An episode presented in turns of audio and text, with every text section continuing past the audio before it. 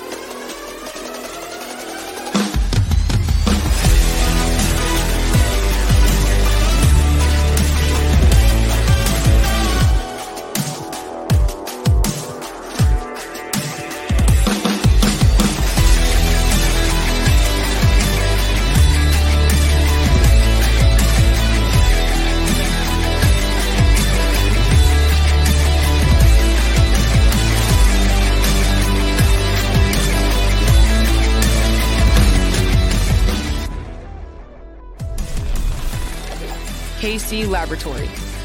Sponsored by Emprise Bank. A Victory Monday live episode of the KC Laboratory.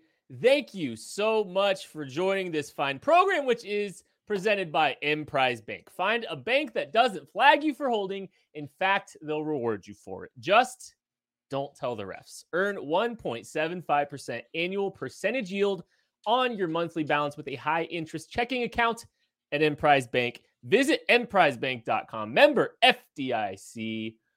And uh, it's fun to be talking under better circumstances about both Emprise and this football team with my dear pals. First spot him on Twitter at Chief in Carolina, Maddie Lane. What is up? Listen, if we just start our season again as of yesterday, the Chiefs are once again the undefeated Kansas City. No, this is fantastic. You know, this this feels good. Yes, it wasn't the highest level of competition, but boy, I'll tell you what, that first half of this game, I think we were all probably sweating a little bit. It was a lot closer than we wanted this game to be. I think everybody was a lot more nervous than they should be for a Super Bowl hopeful team. So it was good to see the Chiefs continue to look great on one side of the ball as we cruise to a nice victory. Craig, you look a little more nervous. You look a little, you know, you look like you got something you want to get off your chest. So go ahead. Man, I'm the one who breaks down the defense. So y'all are having fun over here getting to write about awesome offensive game planning and how dominant the offensive line was and how perfect Patrick Mahomes is. And I'm over here trying to look for literally any silver lining on one side of the ball. So uh yeah, I'm a little nervous here. A little nervous. Can you at least find a bronze lining? Uh no. At least it gets easier this upcoming week as we move on from facing the Philadelphia Eagles to the Buffalo. Bills. Yikes. Yikes. It's fine. This is fine. Everything's fine, and we'll play. We'll have plenty of time to preview that later in the week. Uh, that'll be be interesting to see if we all predict the Chiefs win. Actually, uh, but we'll we'll get to that down the road. And Craig, we'll talk about the defense later. But I feel like we can't talk about something so putrid right off the top of the show. We got to have some fun here. Jesus. well, you know, uh, do something and maybe we'll speak in different terms. But you know what? Patrick Mahomes, I think he deserves to lead this show because, yes, he threw an interception. I know that. He had the quietest five touchdown performance I've ever seen in my life. That man was dialed in. He was executing at an uber high level. And I will just say this, I'll, I'll, I'll throw it to you, Maddie. But the thing I really like is we talked about this on the KCSN post game show. You know, Patrick Mahomes saying that they will get it corrected. They will get things corrected. He will get things corrected. He led from the front this week. He was exceptional. He made small adjustments. He was as dialed in as we've seen him all season. And he made some outstanding throws all over the field. Exceptional decision making. He's leading from the front. I love that about him. And it led to a five touchdown performance in an exceptional game. And this man, uh, truth be told, he's largely he's on fire. This man has had a really good start to the season, even though I think one of his worst games is sprinkled in there too at the same time.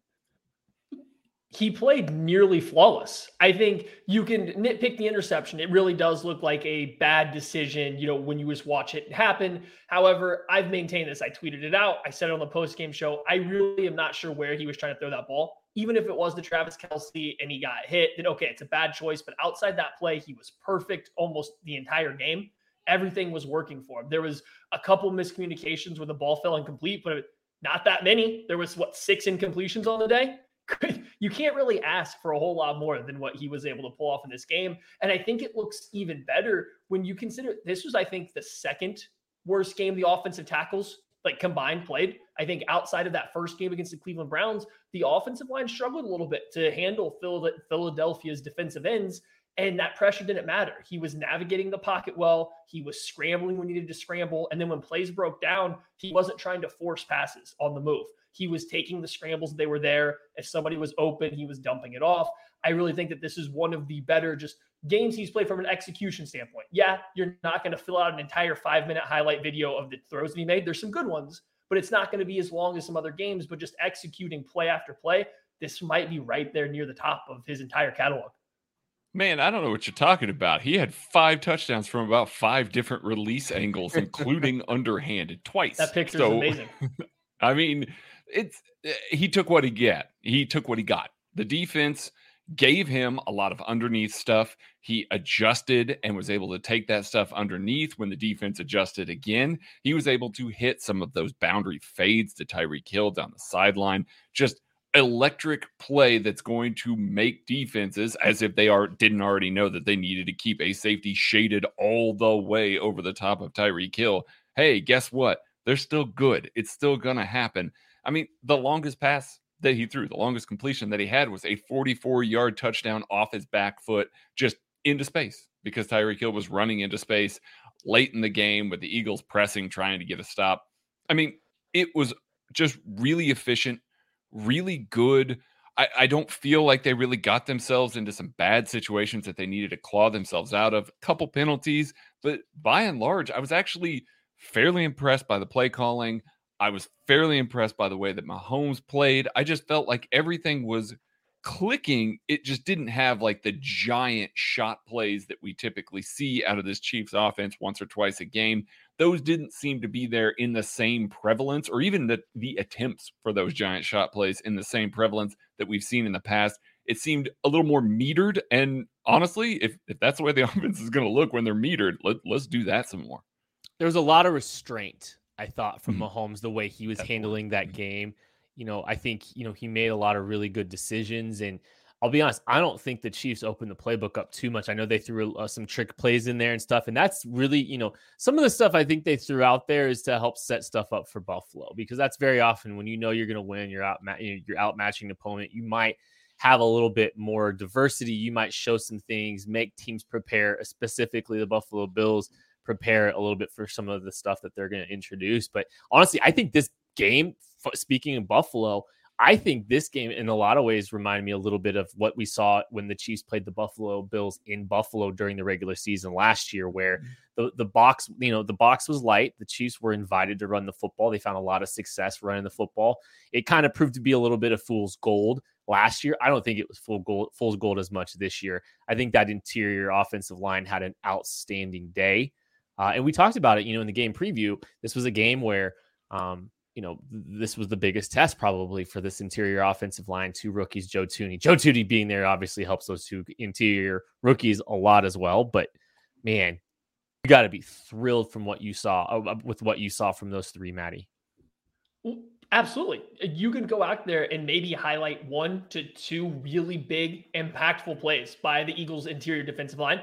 One of them, I believe, was actually called back on a penalty. So the Javon Hargrave was that the sack? Yeah, that sack didn't even count. It was called back on a penalty. It's like this interior offensive line was dominant. They weren't just doing their job in pass protection. They weren't just giving Mahomes a pocket to step up into. Yes, they were doing that, especially because the tackles weren't having their best day. They were giving him space to move. But when you go look at this run game, those guys were out there. They were proving a point. And this shifts over to the tackles as well. But when they wanted to run the ball, they were being aggressive. They were being mean. They were being physical. And they were kind of throwing this Eagles front seven around. I don't care if you're running into a light box. When you're throwing Hargrave and Fletcher Cox. Like if you're throwing guys like that around, it doesn't mm-hmm. matter. Like that means something. And it still disappoints me. I think we'll probably get more of this when we talk about Clyde. I am very sad the Chiefs are still running such a small amount of gap or man running schemes. It is such a low amount. It's lower than it's ever been. They brought in all these offensive linemen to be super physical, and they're running the least amount of gap stuff they have under Andy Reid. But when they do, it does really work getting those pulling guards, getting the pulling tackles, even it works when they allow these guys to double team and work up to the second level. Like it looks really good, but you saw them getting physical on outside zone. Outside zone doesn't always have to be finesse. It doesn't have to be the Eric Fisher getting out to the second level and running 13 yards downfield to make a block you can have some of these interior guys moving the defensive line around, taking defensive linemen to the linebackers. Like this is just a game that if you like offensive line play, you have to love this. You have to love everything about it because they were dominant from the start to the end.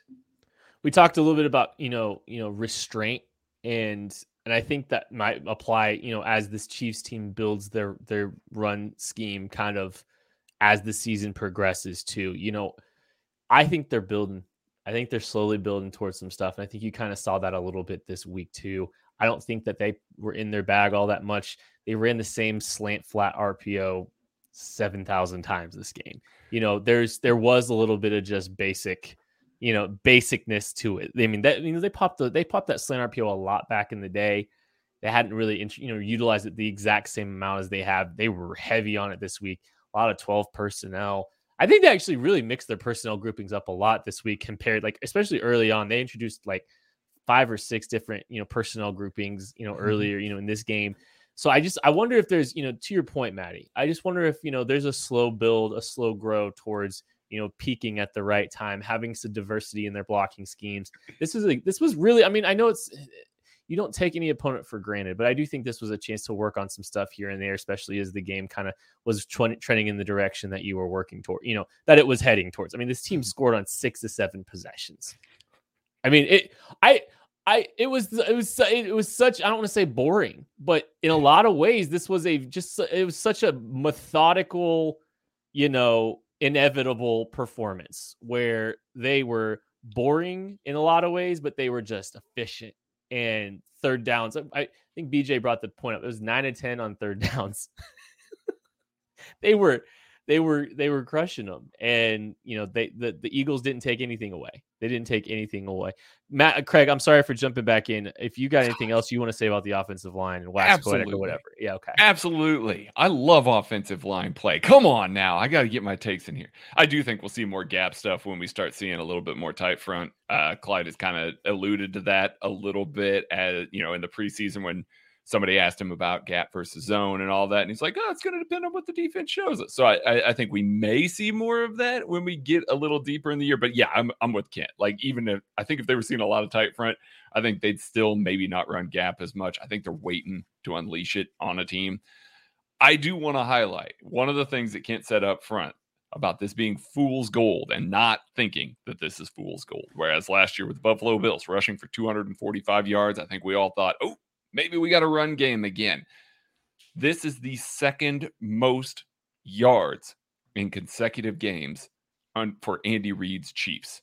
Wow. The last time that they were able to rush for more than the 384 yards that the Chiefs rushed for in consecutive games was back in 2016. They rushed for 395. I know a lot of you are scrambling right now. That's Spencer Ware and Charcandrick West in that backfield. But Tyreek Hill popped a 68 yard run in one of those games and a 70 yard run in the other game. So those those numbers are a little bit more inflated you you still got some jet motions. You still got some stuff with some of these guys. You know, Mecole Hardman's getting touches in that same sort of way, but it wasn't popping like that. This was consistent. They were getting movement up front.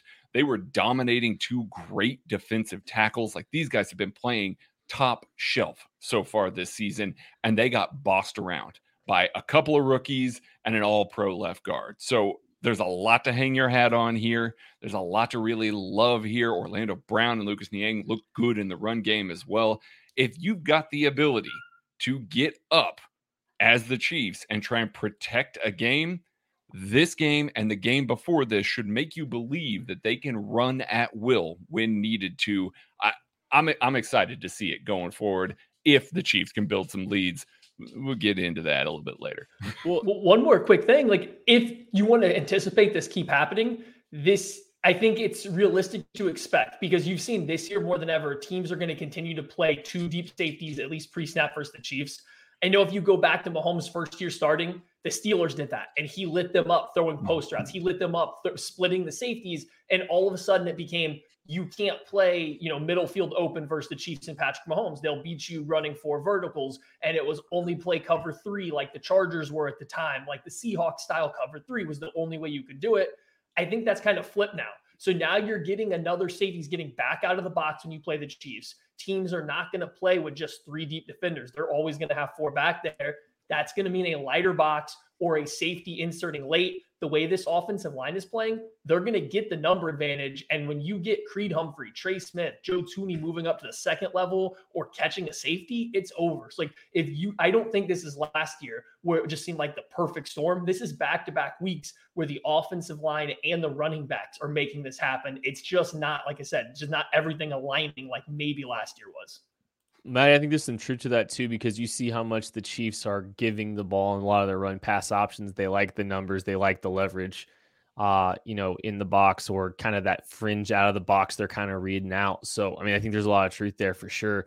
Um, and you know, we talked a lot about the offensive line, but I think we got to give some props here to Clyde Edwards-Helaire the last two weeks, you know, and it's a shame that he fumbled last week because man, I think you looked at these last two weeks, the response after you know, kind of fumbling that ball late in the game against the Ravens. His response these last two weeks has been exceptional. Even with the fumble, these are two of the better games of Clyde Edwards-Helaire's career, a career here at uh, at Kansas City. Absolutely. And I think I, us as a whole, were kind of a little not down on him, but a little hesitant because he didn't look great this preseason running behind this new offensive line. And obviously they were getting used to it. But even in week one, you know, highlighted some plays where he seemed to be taking wrong gaps. He seemed to be running into contact when he didn't need to. He was missing some cuts. He was being a little impatient. These last two weeks, that's flipped. He's done a great job settling in behind these massive offensive linemen, letting them create movement and then dictate where the hole's going to be. And then he's making it's not just following the blocks, he's making really nice cuts off them. There was a play last week or uh, last week, and then he did it again this week where he made one jump cut to the outside. Somebody came to fill over the top of a blocker, and he was able to immediately jump cut back to the inside, get himself a good extra five, six yards just because of how quick he's able to change his gap. So he is running a lot better. He's getting much more comfortable behind these guys. They're starting to make it work, even on outside zone, which I don't think is his best run. It's what the Chiefs mm-hmm. run Clyde the mm-hmm. most on, but they run him over and over. He's looking better though. He's getting his foot in the ground. He's starting to get vertical, but he's not shooting through a gap. He's letting these big mauling linemen go maul somebody, and then he's taking what's available afterwards. Yeah, and I said before this game, and when we were doing the game preview for this, I I thought that the Chiefs might try and stretch it a little bit more because I just wasn't sure if they trusted, you know, these rookies against these two excellent defensive tackles. And then what do they do? They line up, they run a lot of inside zone, they run a lot of duo, and they pave the way. And Clyde does an excellent job reading those blocks, playing off of them, making the offensive line right. It it was just really nice to see because we know that he's going to get light boxes. He just has to. I mean, we welcome teams stacking the box against the Kansas City Chiefs. like that's that's what you want if you're a Chiefs fan. So we know that he's going to get light boxes. He's got to maximize them. So seeing him hit these holes, seeing him be a little more decisive the past couple of weeks, and seeing him rebound from a rough start to the year. I mean, he could have dug himself a hole in here.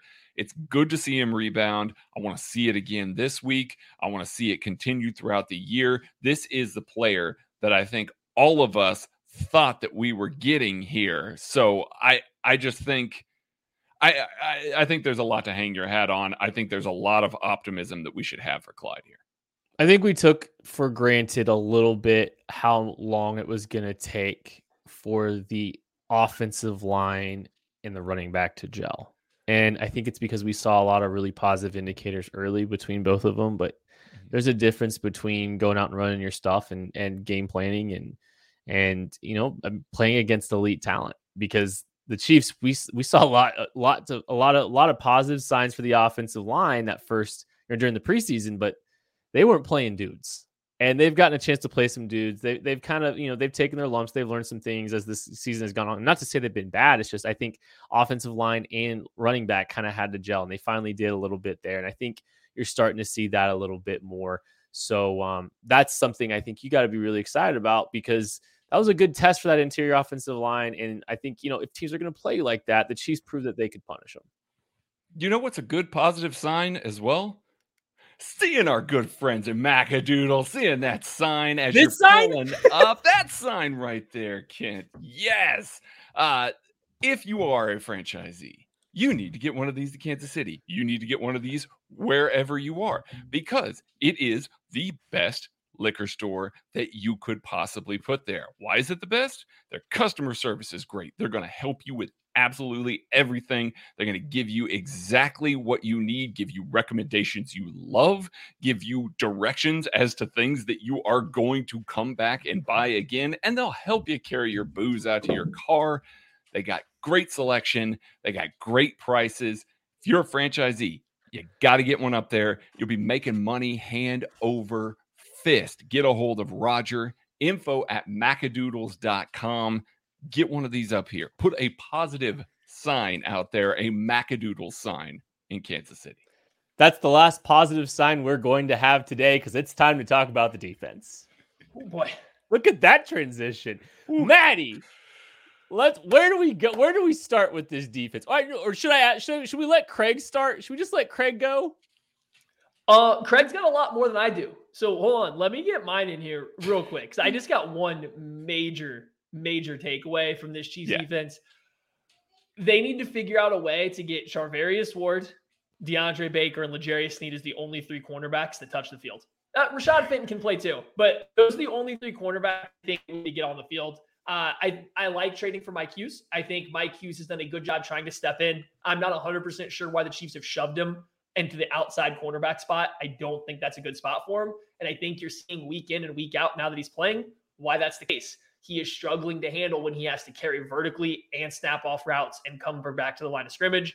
Then when they do decide to target him, his size just doesn't match up against tight ends or X wide receivers who are getting pushed out there on him.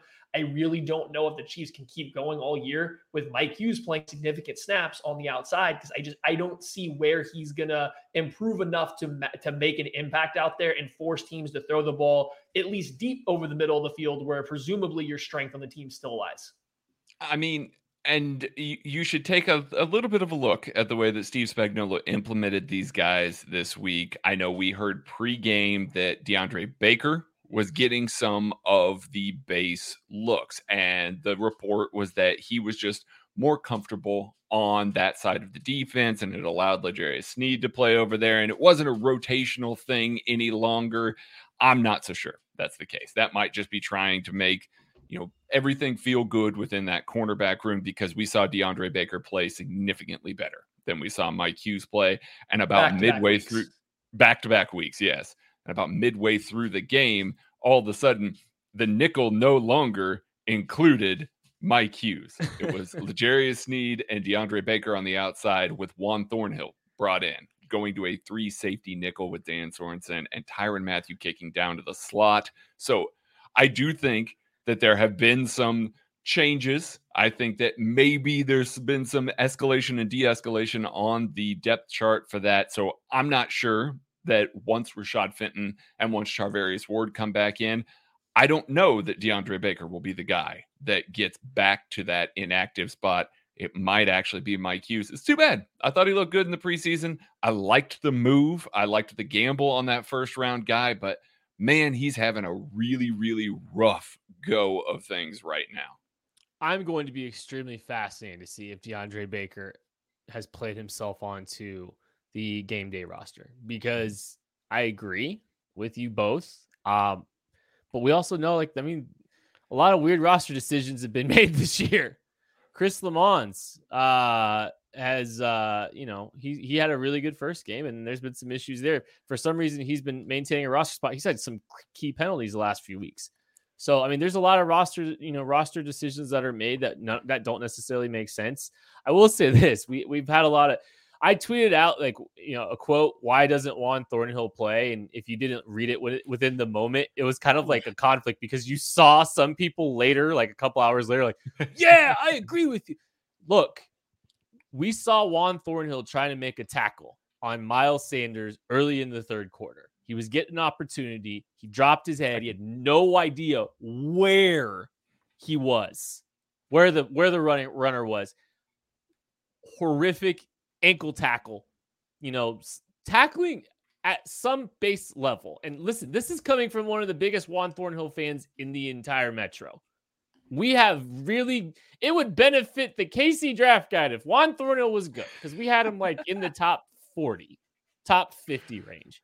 And, you know, there's a lot of things to like about Juan Thornhill, but he, you know, how we say earn the right to rush the passer, earn the right to defend the pass on the back end by doing the little things. And Juan Thornhill's inability on the little things has very obviously showed up. He's not about that life trying to tackle.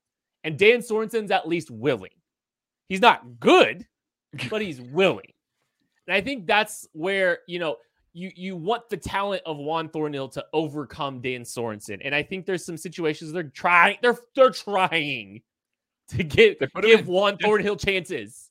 Yeah. The, what the one that Kent's talking about is actually in the second quarter because oh. Steve Spagnuolo is now giving Juan Thornhill a drive at, at the beginning of the second quarter. Now, two weeks in a row here. That play was the first play of the drive. Juan Thornhill dove at the ankles, missed the tackle, and was replaced immediately. you know, do you know what that do you know what that was? You guys ever seen heavyweights? Yes. Okay. Step on the scale, son. Yeah. Get off the scale. that was one of the, they noped out of that very quickly. Now, I, I will say I thought that that Juan came downhill very well uh, a little bit later on in the game, and obviously they trusted him a little bit later in the nickel. But y- you see issues like that come up on occasion. We've talked about his tackling before. We talked about his run support before. I, again, he should he's he should still be playing. Like I let's be real here. He should still yeah. be playing. I think that's just the issues you're seeing with him, though. Like, I think it's representation. Like, if you want to know why some of those business decisions seem to be, I mean, the, the tape, the, you are what you put on tape, and he's getting opportunities. He's not making the most of them. And that's an, it's unfortunate because I'm a big Juan Thornhill fan. I believe in him, his ball skills, his instincts. They don't get to play because he can't run. He can't defend the run. And it's really rough and it's really brutal. So I'm sorry, Matt. You can jump in. I just, yeah, I was just going to push back from the. Uh, I was going to play devil's advocate real quick here. Yeah, um, let's do this. So Juan Thornhill is struggling to tackle. He's not getting to play because he's not tackling well, because he's not playing well in run support. So why is Dan Sorensen playing? I know. Because he's not doing those things well either. I, I fully understand that Dan Sorensen in the past has. I have I was the first person I think to even say this out there that Juan Thornhill's run fits from deep are very bad. Dan Sorensen's are very good. That's not the case this year. Dan is equally as bad as Juan Thornhill versus the run right now. He's not any better in coverage. He's not okay. Actually, I don't think Juan Thornhill's been great in coverage this year, so maybe I want to back that up. Neither one of them have been good in coverage. You're essentially dealing with two guys playing the exact same right now. Just one plays a lot and one has maybe upside. So why not go with the upside guy? Because it's I, not like Sorensen's giving you anything that Juan Thornhill's not. Two things. It's not the Juan Thornhill we saw late in his rookie year, first off. So I think we've held on to, and part of the reason is his his track record. Not for us. I saw I versus Buffalo in the playoffs last year. He's I know that game too, but I mean, largely we're hanging on to we're hanging on to some moments from the past. I'm with you. I agree. Dan Sorensen. The reason I would 100% believe this because this is just this seems like the mo of this coaching staff right now. I think that that Dan Sorensen has more willingness to do it. He's willing to tackle. He's terrible at tackling, but at least he's willing. And I don't see that same willingness from Juan Thornhill. So I don't agree. I would play the player with more talent. However, when you're when when you're Just go struggling to the three way safety nickel. Kick Tyre into the slot. Like, what are we doing now? Like, allow But him see, to have but more. then Put, we a- lose a- our best pass rusher. How are we getting our best pass rusher after the quarterback if Sneed's playing on the outside? listen, we're gonna. We're he can he can blitz in the dime. I I mean, if you put Tyre into the box, you at least put another brain in the box that can help diagnose some stuff. I do think that that is a positive thing because right now they are really struggling with tempo with these offenses that are just lining up and going quick and not giving any time for communication. So you're not seeing individual players stepping up and making stops in those scenarios. That's what other teams typically do. I know what, you know, I've seen some of that on Twitter today. The whole, well, how how come other teams aren't just lining up and running tempo all the time and just killing other defenses? Because you have players stepping up and they make stops and they make offenses pay for giving the ball back so quickly to Patrick Mahomes in this offense, or wherever the offense that they're playing against is. You're not having anybody step up and make a play. Tyrann Mathieu might step up and make a play. He might ID the concept quickly, get downhill, make a play, get ahead of the sticks. So I'm completely cool with moving him down into the box, put him back in the slot, even though, you know, I, I don't know that him in coverage is going to be like a, a massive increase over anything. It, you know, L'Jarius has been fine, but I do think that gives you another dude. And that gets this situation where we're talking about is it going to be Dan? Is it going to be Juan? Get them both on the field. We know the Spags is going to play Dan. Get them both on the field. Then you got that talent on the field. I mean, I've heard worse, I've heard worse ideas, and we'll see. And um, If that's I mean, something they can try. That's definitely something they could try. Uh, They did. I was gonna Craig, Greg, why don't you? I, I know you've been itching to get to this one, so unless we have other defensive stuff, like I, I feel like Craig should go ahead and just talk in general. Just okay, we get asked a lot about how come Steve Spagnuolo is being terrible this year. Why isn't Steve Steve Spagnuolo doing anything about this bad defense? Why does his scheme suck? Why is he the worst defensive coordinator ever? So on and so forth. So, Craig, like, what is he doing right now? What is he trying to do to fix some of these issues, or is he just sitting on his hands letting it happen? Well, he's definitely not sitting on his hands and letting it happen. I mean, you, y'all, y'all can see the blitzes coming from everywhere, and that you know that's the start. I haven't obviously haven't seen the all twenty two from this game yet to see some of the coverage stuff, but a lot of the exotic coverage things that we are become familiar with with Spagnuolo are still there. Like he's still trying to implement some of those things to fool quarterbacks, but.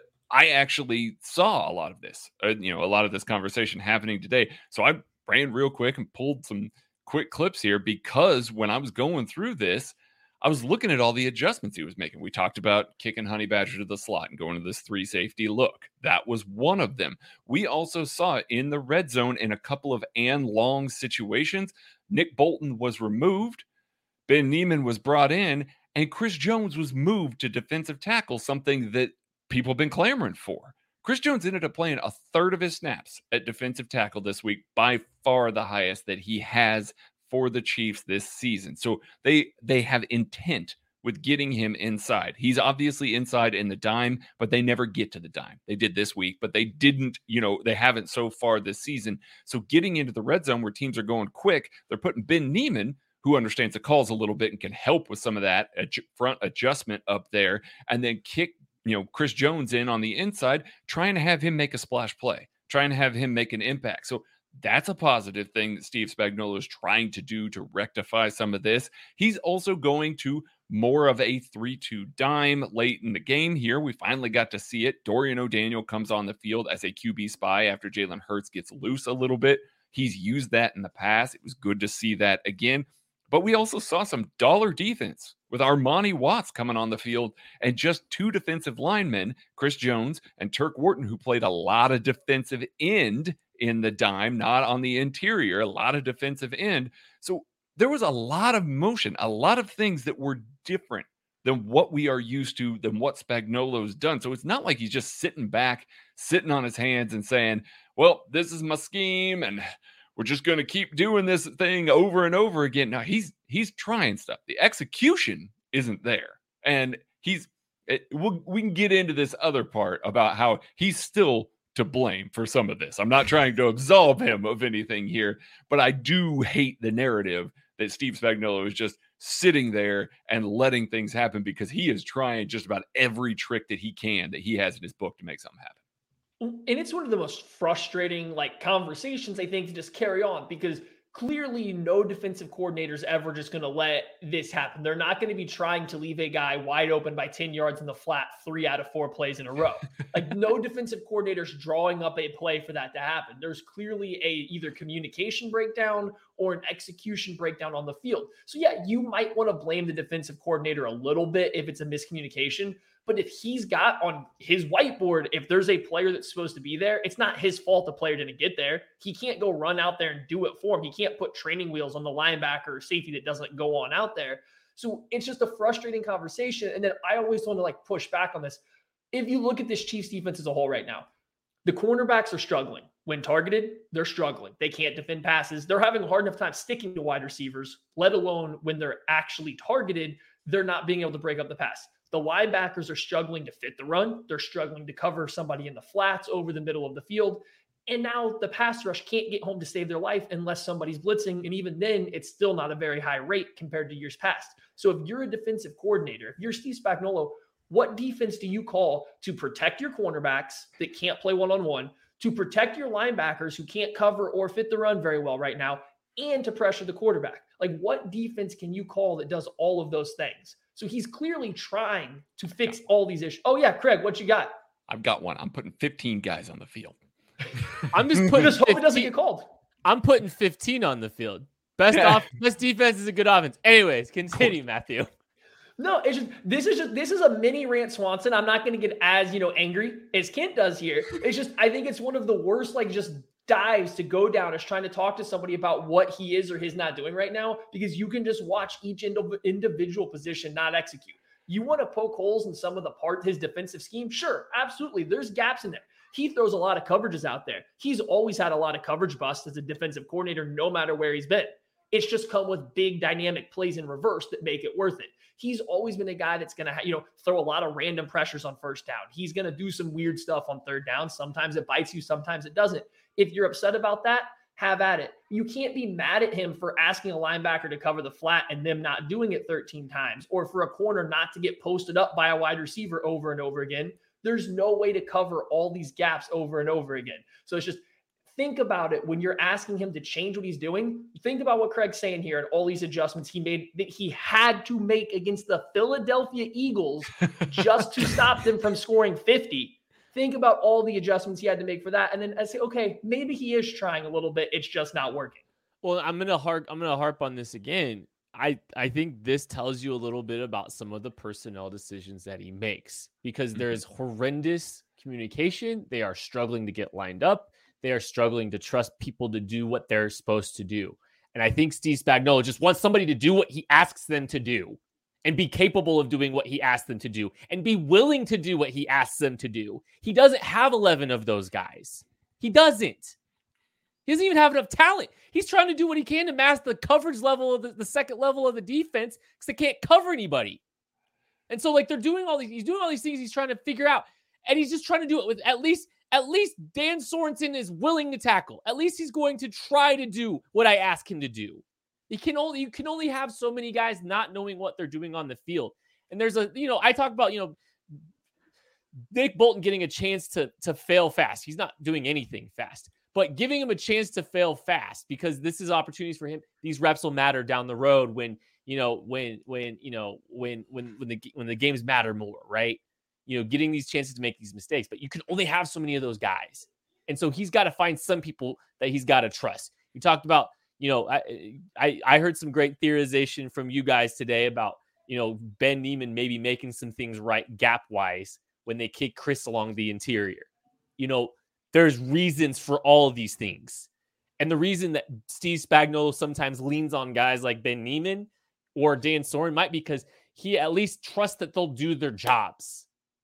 And that is part of the issue here. And that's part, I mean, the lack of communication, just the the lack of assignment soundness, the willingness to do little things, the willingness to try and give great efforts. These are all things that matter on the defensive side of the football.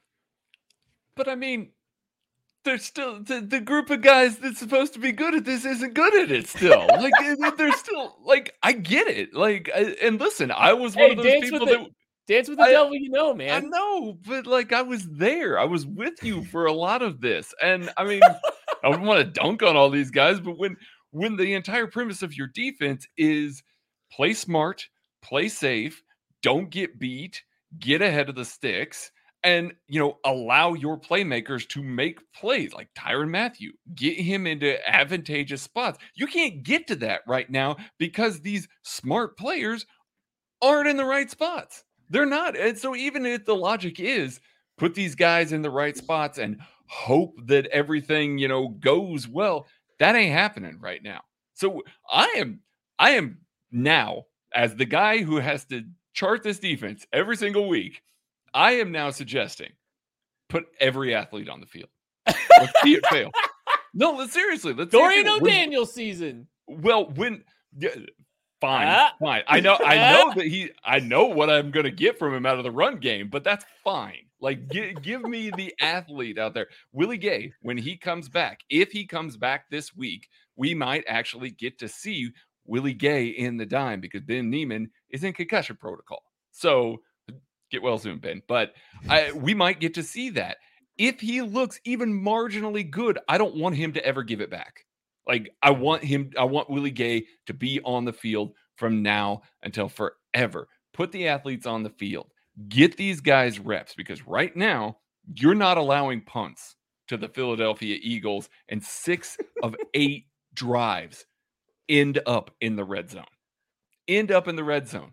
And the Well- execution was in the in the red zone was poor out of the Eagles. They should have scored more than they did. So this is not good. It, Thank you, Ben Niemann. good. Thank you, Ben. Niemann. the It's thing just I not was, good. I was Yeah. watching that game and the Chiefs had a dominant offensive performance. They scored six of the seven possessions that they had the football. The only one was that one turnover. They were nine to 10 on third down. And the entire game, it felt like they had to be perfect to win the game. And it's not super far off. And that's the thing is like, you know, it feels like if you can get the Chiefs offense off the field like once or twice, you're winning the game. That's not a formula for success. I'm sorry. And but it does feel like that. But I'm sorry. I'm the I love athletes. I hate that idea, Craig. I hate it. Oh no, let's let's let's talk about this because you know we we don't get to talk about this much. We usually recap a game, then go straight into a mm-hmm. game preview. So let's take a slight detour here. Craig, outside of just playing athletes, what does this defense have to do to get better? Like, what is what is a realistic approach you think that they could do this season to become the 28th worst defense in the league instead of the 35th? I mean, they got to figure out a way to win on first downs. It seems like when this team has a a run pass read, which is most downs, they have a run pass read, Which is football. Got it? which is football, which is literally football. It seems like they're struggling. And I say it that way because we see some short yardage situations where the Chiefs have actually played things pretty well, gotten some penetration in the run game.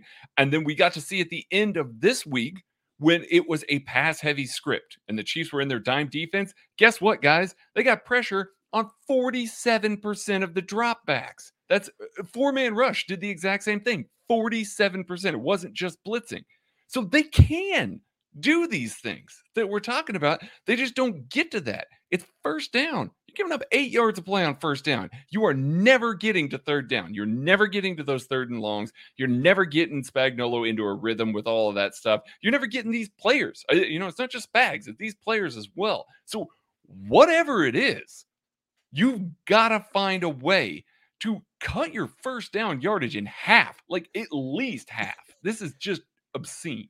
Hey, no, Craig, you said that they like to play the short yard. They're playing the short yardage stuff decently. They're just trying to get into the short yard short yardage stuff quicker. I I don't understand the problem. They're trying to play, They play their the and longs buddy. better. They play and longs better. They're actually decent on third down too. But what what do they do to do that? Like what do what is something they can do to make first downs better? Because we've seen it against the Ravens, they couldn't stop the run, or the Browns, they couldn't stop the run on first down. We've now seen it versus the Chargers, and we've seen it versus the Eagles. They can't stop the pass either, no matter who it's going to. It's like what what is the adjustment that they need to that they could feasibly make to which they do only allow four yards on first down. Because I've been trying to rack my brain on the next step for this defense for a couple weeks now, and I don't know if I have it because I don't know if they have the personnel to make a drastic change. I mean, you can't ask a coaching staff to completely alter what they do in week four of a season. Like they can add wrinkles, but you're not going to all of a sudden jump ship to a 3 4 right now. You're not all of a sudden going right. to play a Pittsburgh Steelers 3 4 where everyone's two gapping. It's like that's out the window. But like, what adjustment can we can possibly see them make that's going to help first downs? Because I know the initial one that everyone's going to go to is put Chris Jones back inside. Let me tell you straight up, I watched him play inside versus the run. That's not helping first downs. Chris Jones inside is not helping first downs right now. I'm not saying it's worse. It's just not helping them. He's not so about. What, he's not about that life. So he's what not. is the avenue to helping on first downs if you can't? If there's no new addition coming, like what's that big change? Because I have not been able to think. I mean, I'm going to go with one gap, one gap a little more. Have yeah. these guys penetrate. Have these guys shoot. Obviously, you know, if Frank Clark gets back and he looks respectable and he is healthy and able to be there, he can help set the edge a little bit. And we've seen Mike Danna be able to play smart and set the edge as well. If you got those two guys funneling things to some one gapping fronts, allowing Willie Gay Jr., Nick Bolton, Anthony Hitchens to get downhill into, into those sorts of things, you're going to see more benefits because these run blitzes that Steve Spagnuolo is running repeatedly aren't as successful as we want them to be because the defensive line's two gapping a little bit. And so the, these guys are trying to get downhill. They're in and up in the same gap as other guys. Just go back to one gap. And like we know that Spags has done in the past. Like this is not new. Spagnuolo can do this, and this defense can do this. Get back to that. Get more penetrative. If you give up a big play, so what? You're already doing it. Get on the same page. Yeah. Try and get worse. some negative plays try and make some negative plays on first. They do seem more reactive up front this year. That's something we've talked about in the DMs quite a bit right now. The defensive line seems to be playing a little bit more reactive. So yeah, I think that's where you'd start. Craig kind of mentioned it a little bit. I would love to see more three down linemen on third and long. Give me three down mm-hmm. linemen and linebackers just standing over a gap, standing as an overhang, you know, as like a seven tech. Just make things look weird because your guys aren't winning one on one. So make it look strange. You watch the end of that Buccaneers Patriots game, they sent three linebackers on a blitz up the middle, three plays in a row down the stretch at Mac Jones. Just and like everybody knew it was coming, but they just threw a bunch of guys through different gaps because you can't predict it pre-snap which way they're coming from. So just do weird stuff like that on third down. Let's see some more penetration, more aggressive play from the D line on early downs and see where that gets us. Well, that is going to do it for a live episode of the KC Laboratory. Thank you all so much for spending some time with us today. We will be back later in the week previewing probably the biggest regular season game of the year Chiefs Bills. Yeah, I said it. We'll get you going for that game later this week. Thank you so much for watching today. We'll catch you later.